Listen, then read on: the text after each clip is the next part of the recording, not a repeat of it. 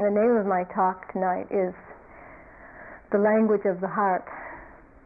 And I didn't think that announcement would fit in very well.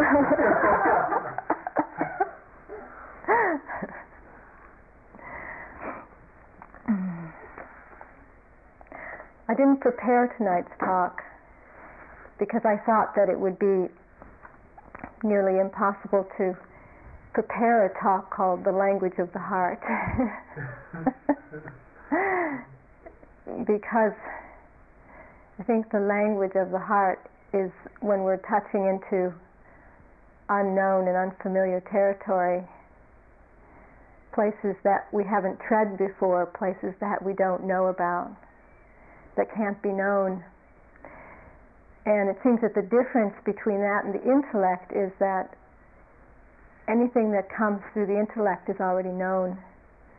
It's already been learned through past experiences, through learning language. And so it's already known, it's familiar, and therefore, I think, rather dead. So if we let go of that which is known, let go of the intellect, then we're treading on some fairly insecure ground. And I think that this is when people kind of want to hold back, don't want to move so quickly here, which is fair enough. I think it is um, a time to go a little bit slower when we just drop into what I call the heart. It's just a word that seems to evoke some feeling. We all seem to understand what we mean by intellect. But the heart seems to touch something else that it seems that each person can sense, can intuit in some way, but can't really know.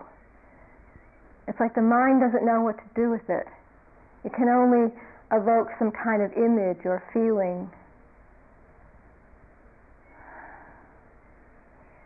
So we go a little bit slower. I think that even when we talk about speaking from the heart, it's also a time just to speak a little bit slower if we're speaking to our friends from the heart we want to choose our words very carefully so that we're not just speaking rather frivolously. So we just go a little bit slower.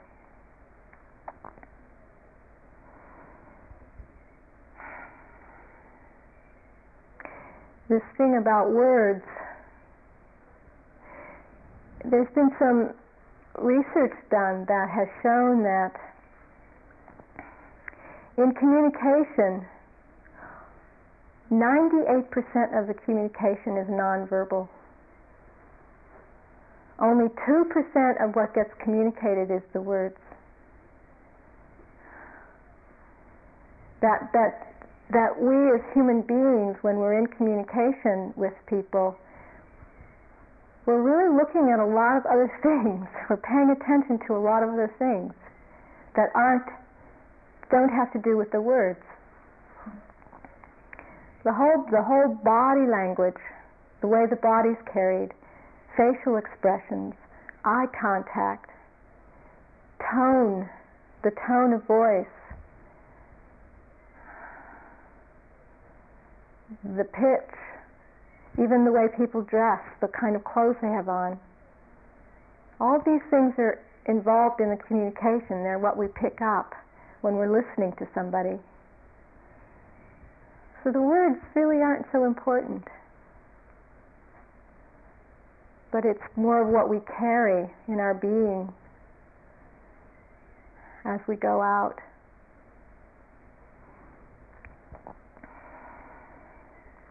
The other day I was asking you to reflect on whether your actions were coming from fear or wisdom.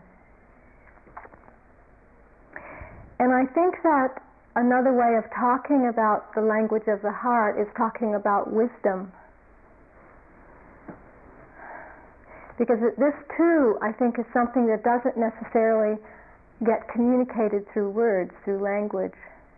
It's just something that we sense, something that we know is true, but we can't always explain why. It's a, it's a sense of something being right.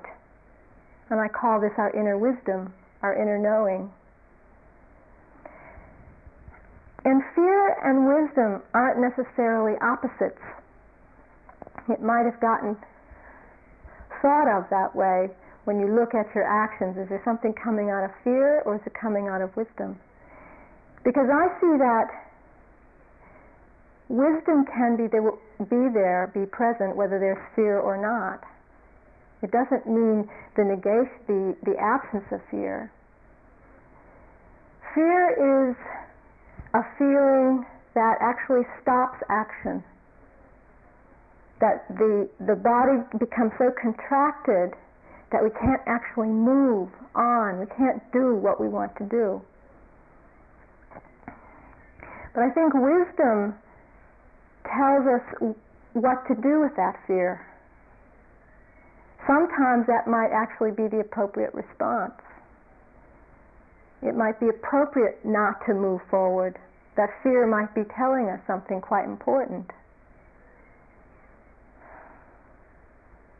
But sometimes the wisdom says, well, the fear is there, but see if you can move forward anyhow. Don't listen to this fear. Because it would be quite valuable if you can just move through this. Take a jump. Don't let the fear stop you. So the wisdom can be there with the fear. It's not the absence. And this wisdom is, is there. It's this innate wisdom in all of us. And part of the slowing down and the quieting down is starting, is starting to be able to listen to the wisdom, to the voices of wisdom because we can get so caught up, habitually caught up into the routine of things, and forget that this is actually operating. This voice, this movement, this language is really operating a lot of the time. And I think that when we can actually identify it, say, oh yeah, that's the voice of wisdom, then perhaps we can start noticing it more and listening to it more, actually paying attention to that voice more.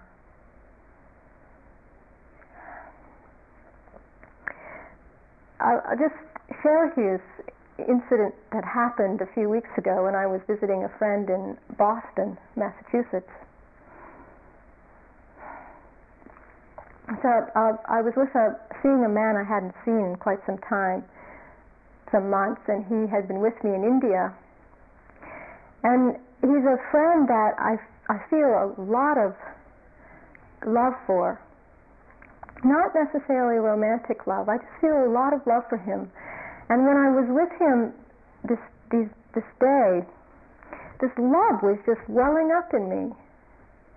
And I thought to myself, now why should I keep this to myself? Why why should I not share this with him and tell him how much love I'm feeling? Because I was sitting there just feeling very, very happy to be with him when I noticed the fear just came welling up, like, oh my gosh, you know, how am I going to tell him this? Because we're not, there's not a romantic interest, but it seemed like such an odd thing to just know, go out and tell this person how much I was loving him. So the fear was just came really strong, and my heart started beating. And I thought, this is crazy because I'm feeling these feelings. It's a wonderful feeling. I think that I should share this. There's no reason to feel afraid of sharing this expression of love. And I thought that is such an odd thing, you know, how something gets set up that somehow it's so difficult to say to somebody, you know, I love you. And I just, I really enjoy being with you. It's just, it's wonderful to share this time together. So I could tell that the fear was really coming on strong. and I said, okay, this is a sign that I've got to do this.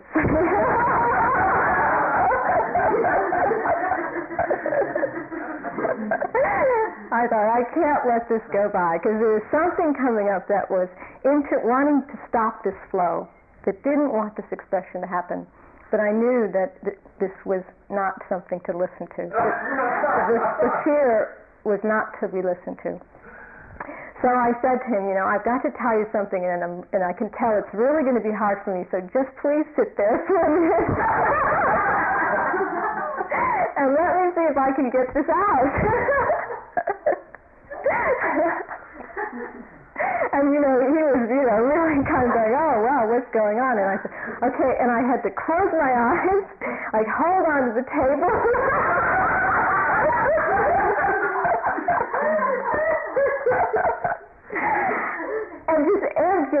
Just every, every, every cell mobilized and just say, I really love you. And it was, it was wonderful. It was just wonderful to be able to say that.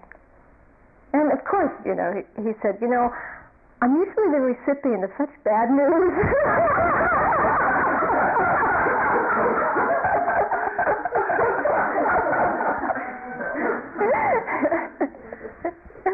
Which is usually the first thing we think, right? Well, God, what are they going to say?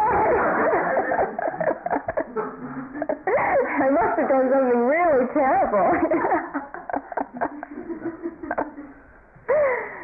but it was really a, a wonderful lesson to just to be able to let that love flow and not let the fear stop it. Not let the fear interfere with that interfere. Inter that becomes the interference for the expression of something wonderful, of something beautiful. So since I'm sharing this experience and being so personal about this, just um, the other day he wrote back, he wrote me a letter back and said, said to me, of course, thank you for sharing that expression of love. And he said, nothing can ever become of our love. He said, nowhere to go, nothing to do, everything is complete. Just that, just that expression was enough.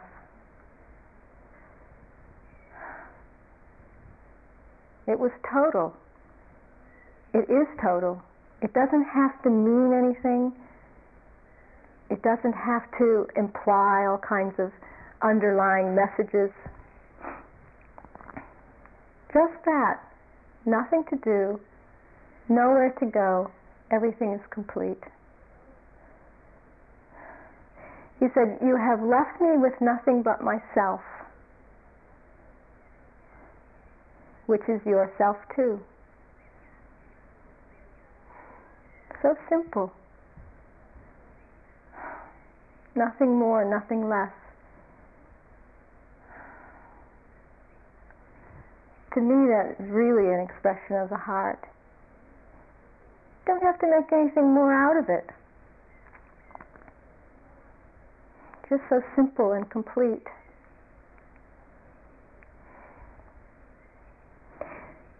This whole thing about simplicity, we've been, that's been a theme for this, these days together. Simplicity, ordinariness. We talked about that the first night. You know, just being simple together, not having to be anybody, not to be anybody special. We can drop those roles that we carry with us. And someone said to me today that she was feeling this real simplicity in being here and that she saw how having lofty ideals about things just gets in the way of being able to experience the simple things. And that she's always wanted to get involved in gardening, but it seemed so mundane. But while she was here, she could really appreciate just working in the soil and with the plants, that the ideals didn't have to be operating here. Just enjoy the simple things. Walking in the sun, in the grass, listening to the birds. Maybe writing a poem, painting a picture, smiling at somebody. Very simple things.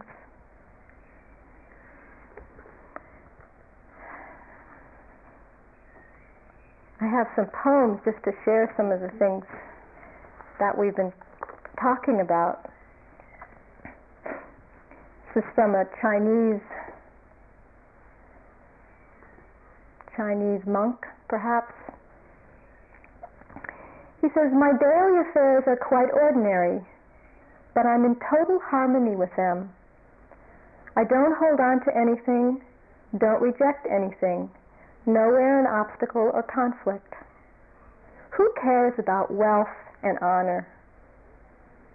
Even the poorest thing shines. My, my miraculous power and spiritual activity, drawing water and carrying wood.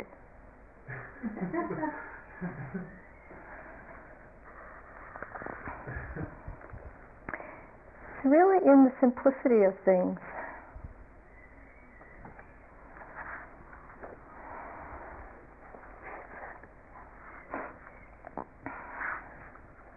It's also communicated in the simplest of poems. It doesn't have to take very many words to communicate this language that is so difficult to, to touch with the language we're so familiar with. We almost have to, to look somewhere else. We listen to the words, but we look somewhere else to get the meaning.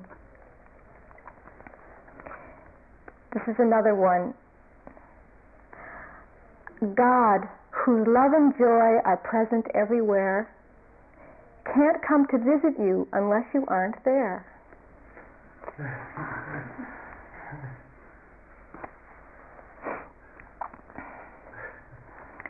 This is by the same poet, Angelus Silius. Silly, Silly, Silly, I can't even say his name.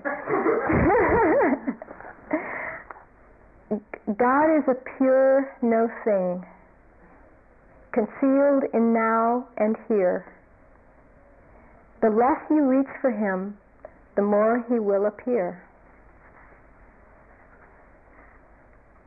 Implying that non doing, the less you reach, the more you'll get.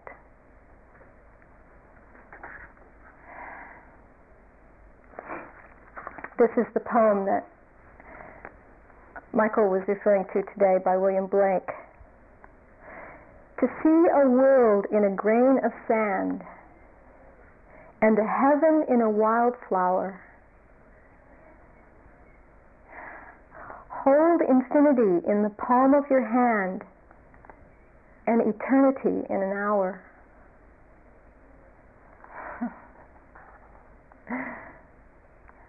How many of you have seen heaven in the wildflowers since you've been here?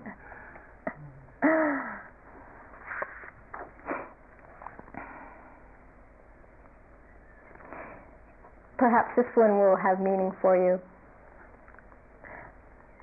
By a Japanese monk in the 17th century. The man pulling radishes pointed the way with a radish.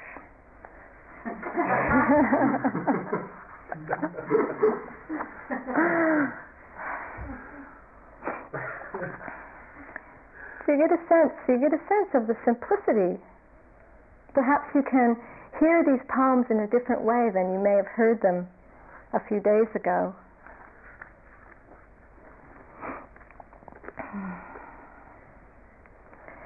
I wanted to read something from this um, translation translation of the Ashtavakra Gita.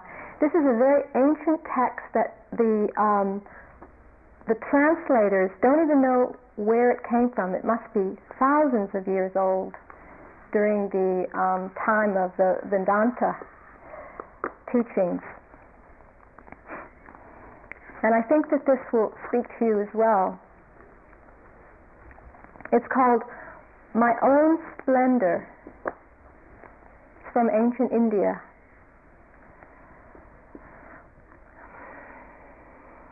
With the pincers of truth I have plucked from the dark corners of my heart the thorn of many judgments. I sit in my own splendor. Wealth or pleasure, duty or discrimination, duality or non duality, what are they to me? What is yesterday, tomorrow, or today? What is space or eternity? I sit in my own radiance. What is the self or the not self? What is thinking or not thinking? What is good or evil? I sit in my own splendor. I sit in my own radiance and I have no fear. Waking, dreaming, sleeping, what are they to me? Or even ecstasy? What is far or near, outside or inside, gross or subtle? I sit in my own splendor. Dissolving the mind or the highest meditation, the world and all its works, life or death, what are they to me? I sit in my own radiance. Why talk of wisdom, the three ends of life, or oneness? Why talk of these? Now I live in my heart. You know, we've done a lot of talking. but perhaps, like you may have sensed in the group this morning, were we really going anywhere? We're just sitting and talking together, drinking chai, eating biscuits.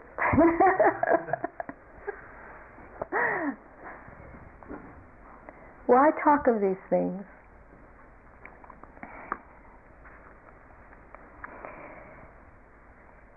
By the same author called I Am Shiva. Shiva is the male aspect of manifestation. Shakti is the female manifestation. Shiva Shakti. This is I am Shiva. I am fulfilled. The elements of nature, the body and the senses, what are they to me? Or the mind? What is emptiness or despair? What are holy books or knowledge of the self or the mind, even when it is free of the senses, or happiness, or freedom from desire? I am always one without two. Knowledge or ignorance, freedom or bondage, what are they? What is I or mine or this or the form of the true self? I am always one. What do I care for freedom in life or in death or for my present karma? I am always without I. So where is the one who acts or enjoys, and what is the rising or the vanishing of a thought? What is the invisible world or the visible? In my heart I am one. What is this world? Who seeks freedom or wisdom or oneness? Who is bound or free? In my heart I am one. What is creation or dissolution? What is seeking and the end of seeking? Who is the seeker? What has he found? I am forever pure. What do I care? Who knows? What is known or how it is known? What do I care for knowledge? What do I care what is or what is not? I am forever still. What are joy or sorrow, distraction or concentration, understanding or delusion? I am always without thought. And this is the heart speaking. I am always without thought. What is happiness or grief? What is here and now or beyond? I am forever pure. What is illusion or the world? What is the little soul or God himself or herself? One without two, I am always the same. I sit in my heart. What need is there for striving or stillness? What is freedom or bondage? What are holy books or teachings? What is the purpose of life? Who is the disciple and who is the master? For I have no bounds. I am Shiva. Nothing is, nothing is not. What more is there to say?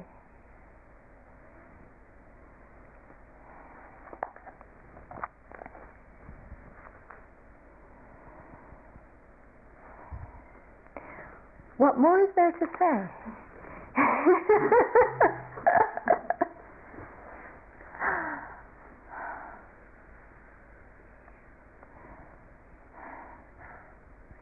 I think that's why sometimes we just say to ourselves, I'm just going to be quiet. Just going to sit in silence. We get fed up with all the words.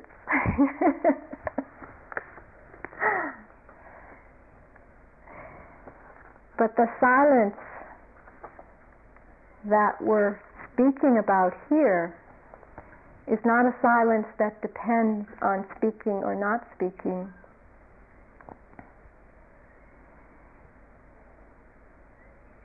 It's a silence which isn't dependent upon anything. It's that silence which knows freedom.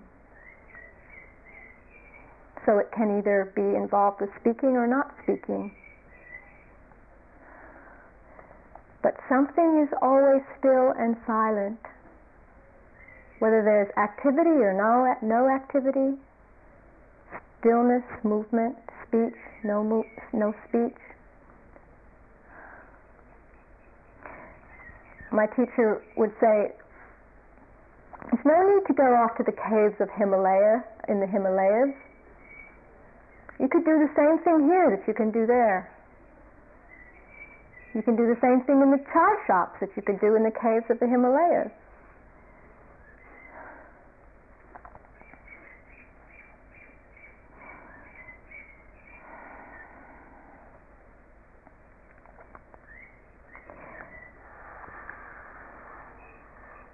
I'll end with this poem by Rumi.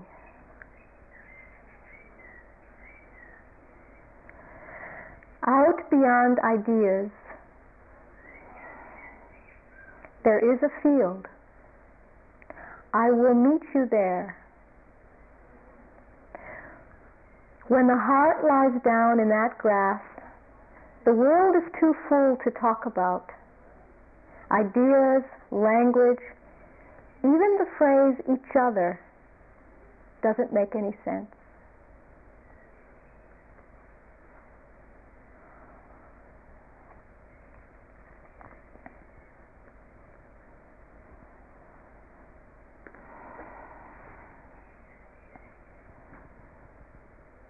So at some point, I think we just have to put it all down.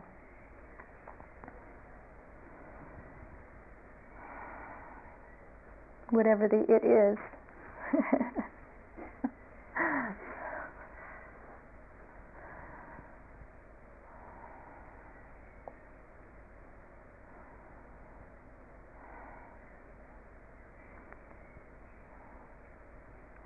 it's it's probably different for everybody.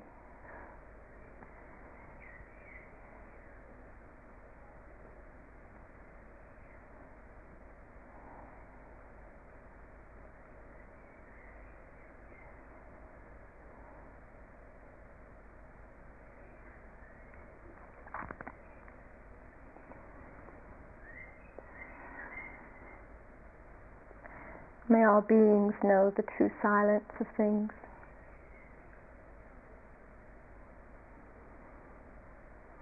May all beings know the heart. May all beings live in peace and harmony.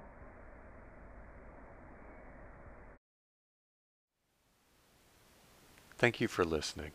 To learn how you can support the teachers and Dharma Seed, please visit dharmaseed.org slash donate.